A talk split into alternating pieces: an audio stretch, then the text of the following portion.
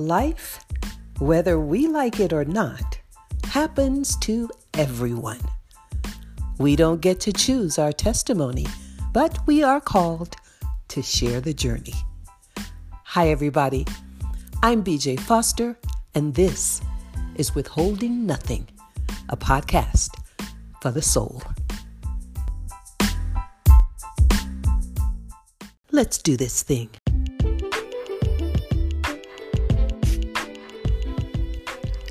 Hey, everybody. Welcome to the first recap of this year. Just realized we have entered into a brand new year, so Happy New Year. And it's always great to have you on board, so let's jump right in. Thank you so much, Rona, for your testimony on last week. You know, it's, I, I get such a thrill out of what God allows me to do. You know, it's just amazing that I get to sit and talk with people and listen to your stories and, and hear how the hand of God is at work in your life. Um, I love that when I first approach someone and ask if they would share their testimony, I get a couple of different various uh, responses. You get those that are like gung-ho, I can't wait, yes, yes. And then you get those who say, I have nothing to share. I don't know what I'm going to say. And it's so funny because it's usually those in which the gems come falling out. It just pours out of us because the fact that we don't know what exactly we have to share shows that it's not us that has done anything in our own lives. There's nothing for us to brag about. There's nothing for us to uh, to to take the credit for. It's just the hand of God at work. And Rona's testimony was one of those. She was hesitant. She was, I'm not so sure. I said, you know what? Everyone has a testimony. We can't live life and not have a testimony. The question is, are we aware of what the testimony is? So I just want to say thank you, Rona, for stepping into your own fears and, and, and saying yes to something that I'm sure the core of who you are wanted to say no to. Um, that is the beginning of allowing God to use us, is saying no when we need to be saying no and saying yes when we need to say yes. Here I am, God. I'm an empty vessel. Do with me what you will. Anyway, B J Tangent.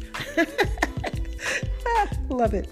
Anyhow, uh, I'm just so excited uh, in this new year to watch God be God. I'm fascinated as we go through our COVID and Omicron and Delta and everything else that we're going through. I'm always amazed that we seem to still think we are in control of things. I sometimes wonder if God is just looking at us shaking his head going, people, when are you going to release and put up the white flag and just let this thing go? But that's all right. I guess that's us. That's our human nature. But you know what? I love it. Thank you guys for commenting. Thank you for those who tapped in and, and, and left your, your comments along the way. And each one, actually, each one. Usually when I have, I read the comments, you know, I get a splattering of this or that based on what someone has said. But on this one, each one commented on the exact same thing, which was when she mentioned that she had made God her assistant. And that resonated with me as well. I mean, to a point, I, I, I went, let me look up the word.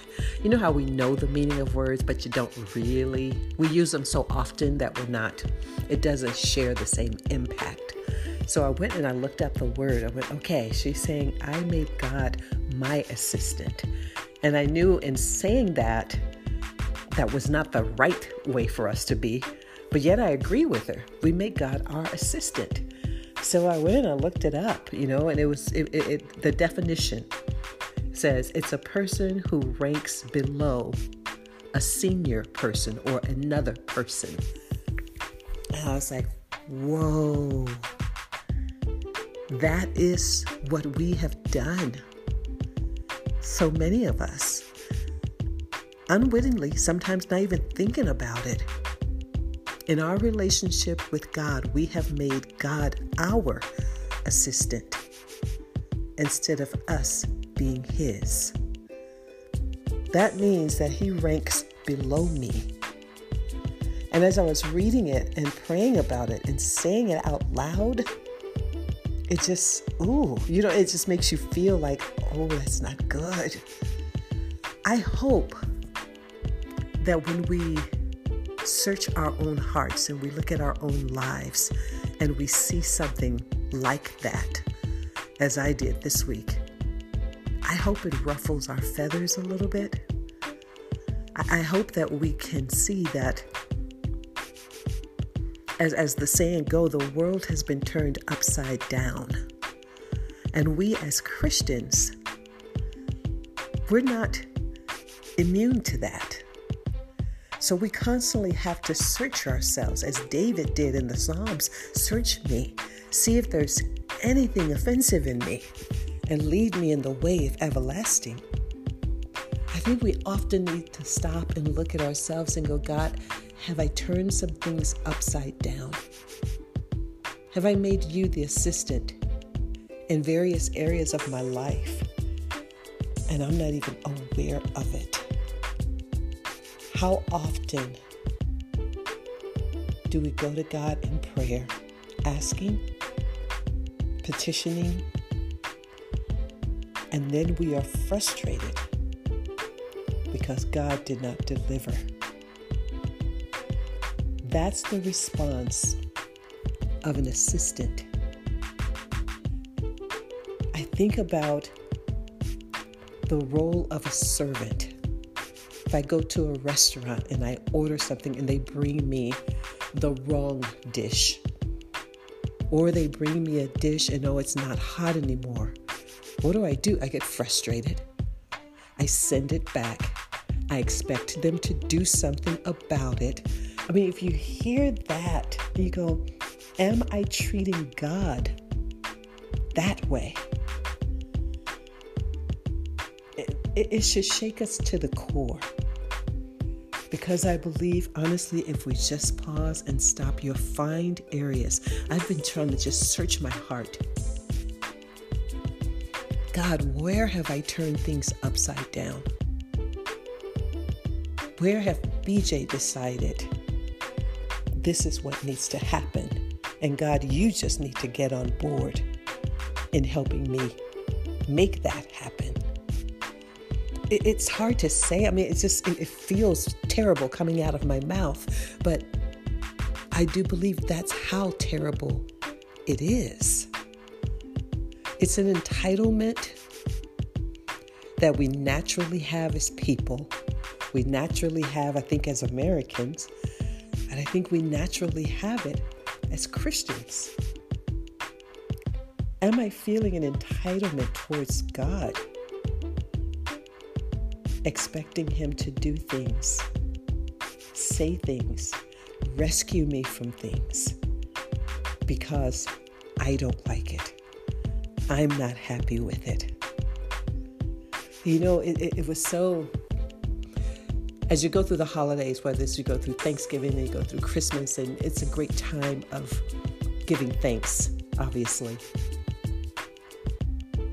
And I recall saying, God just put it on my heart, God, thank you for all the things that you said no to. All those things that B J was crying out for, B J was insisting upon. And you said no because you knew what was best for me. As the servant, as the king in the appearance of a servant, he serves me, but he also directs me, stops me in my tracks, says no to the things in which he needs to say no to. He's in the process of cleaning up all the damage. I know that's something that Rona has spoken about as well. He's veering us, trying to veer us in another direction. But along the way, he has to clean up all the damage and destruction that we have done on our journey. in that time of insisting that we know what's best for ourselves. I love when she said, you know, I just got tired. I was building my own kingdom, and then I just got tired. And I wonder if you're tired yet. I reached the point of exhaustion. You guys know a bit of my story. I just reached the point of exhaustion. I was tired. God, I'm tired of fighting against you. God, I'm tired of trying to be what everybody else wants me to be.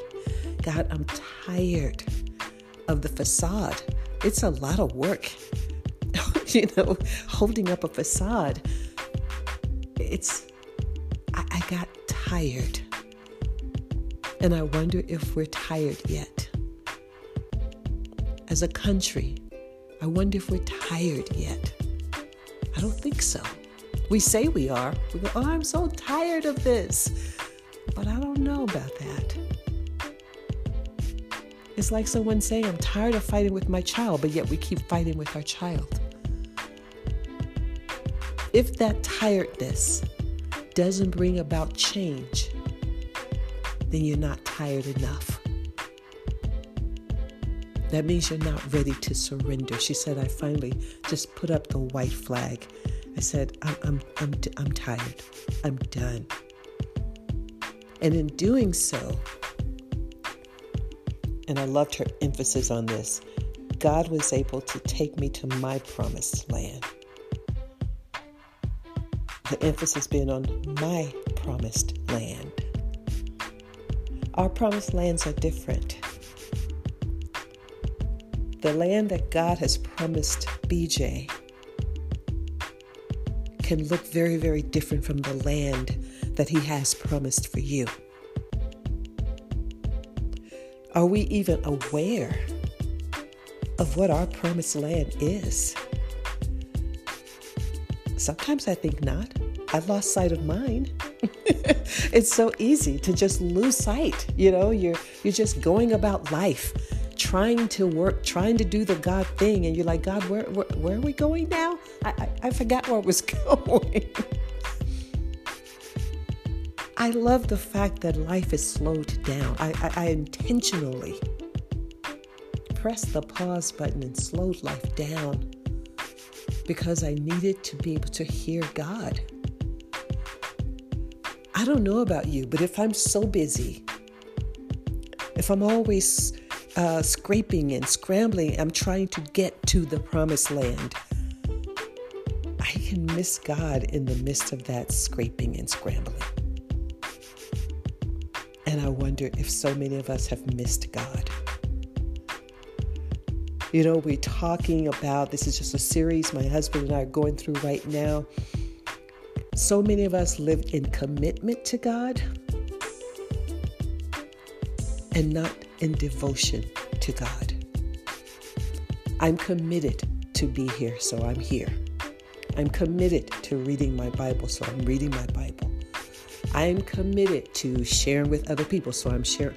There's a big difference between being committed to something, and commitment is good. It's not a bad thing. But if that commitment does not come out of a devotion, a love, a heart, then it's empty actions. Even if, and hear me out, they're godly actions. Godly as in these are things that God's people do. I think the greatest threat to us as Christians, guys, is we have to be on guard of becoming Christian Pharisees. You know, we don't talk about it often in terms of ourselves. We read about them in Scripture. And we're like, oh yeah, those Pharisees. But I wonder, are we the modern day Pharisees? Have we turned the table on God? Have we taken Scripture, things that are righteous, but we've wrapped it in commitment so much that you can't, God can't breathe through it? What if God changes directions in your life, but you're so tangled up and wrapped up in the direction you were going that you refuse to make the change? That makes us nothing but religious Pharisees, talking the talk, walking our walk, but not walking God's walk. It's an interdependence with God. I think we, I think Rona and I touched upon that. We have to stop going from one extreme to the other. We go from totally independent, and then we go totally dependent. And God is saying, I need you interdependent. Walk with me. Work with me. If I make a U-turn, make a U-turn with me. And as Rona mentioned, trust me. Do we truly trust God? You know, we finally came to, I always use their testimony, and I just pick something out of it, whatever leaps out at me as the title for the testimony. And the title, obviously, that leapt out was Trust God. And at first I went, oh, that's just too simple. B J, you got to come up with something better than that. But even that, think about it. What's better than simply trust God? It is a lesson we will be learning for the rest of our lives. It is a lesson that, honestly, we never, ever one hundred percent gain control over. So it is a lesson, therefore, that is never old or stale. We all need to learn to trust God. I'm trying to learn to trust God with my family, my kids. We're in a different stage of life now. When I speak with my daughter, we, we pray together weekly. She's a grown woman now. And sometimes she makes decisions that I'm not so thrilled about. But I have to trust God. I have to trust God with my son, who struggles with some mental, you know, he, he struggles with depression, and, and it can it can frustrate me. I think I shared that in a testimony a while back. It can frustrate me because I don't understand it. But I have to trust God. Ministry can be confusing. I don't always understand where things are going and why people respond the way they respond or why they don't respond. Trust God. I don't agree with every decision that my husband makes, but I choose to trust God. There are things going on in my life right now. I have no clue what's happening. I told my husband, I said, babe, I feel like I'm in school. I'm I'm, I'm learning everything that I'm doing. I've never done before. So I feel like I'm in school. I'm learning how to write a book. I'm learning how to do a podcast. I'm learning all these things. So I feel like I'm in school all over again. So all I can do, trust God. I figure, guys, this is how it works. And I love this passage. It's always held held me stable. Whatever door God opens, no man can shut. And whatever door he shuts, no man can open. If I believe that to be true, it allows me in every area of my life to trust God. If I'm trying to do something and it's just not working, I can say, hmm, okay, God is saying, no, that's not the door to walk through, B J. And then if I'm going in another direction and the doors, the doors are just falling open, I can go, hmm, I guess that's the direction God is pointing me in. I think we are exhausted playing God in our own lives. Are you tired enough, though, to throw up the, the white flag? Or are you still battling? Are you still duking it out? We are in a brand new year. What if this year we just all tried to trust God just a little bit more?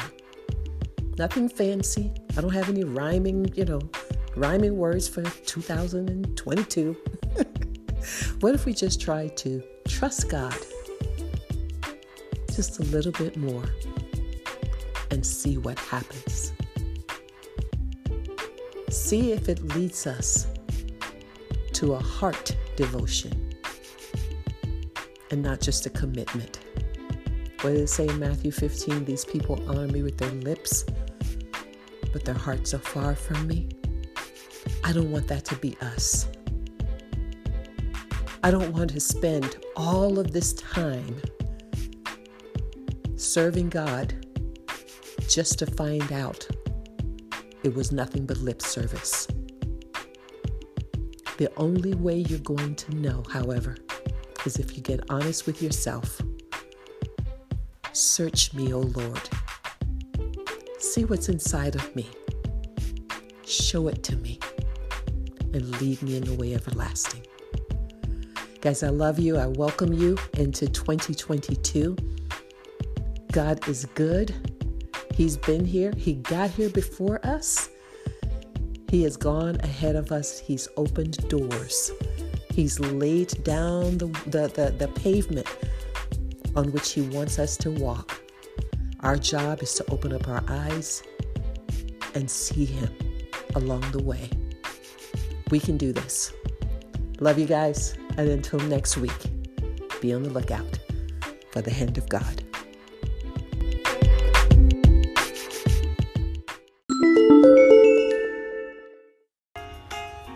Well, that's going to wrap it up for this week, everyone. Thank you, as always, for being with me on this journey. I want to say thank you to my guest who shared an incredible testimony. And we know that next week we're going to have a whole new guest sitting in a chair sharing the incredible hand of God in their lives. Be on the lookout, guys, for all of the different things that are going down in life right now. I have a new book, Rebound, Staging a Spiritual Comeback, as well as my children's book series, which is God, God, What Do You See? All the proceeds for that is going to go to benefit Autism Speaks, so please support the cause. You are incredible. Thank you again for being with me. Dave Graham, go ahead and play us out, my brother.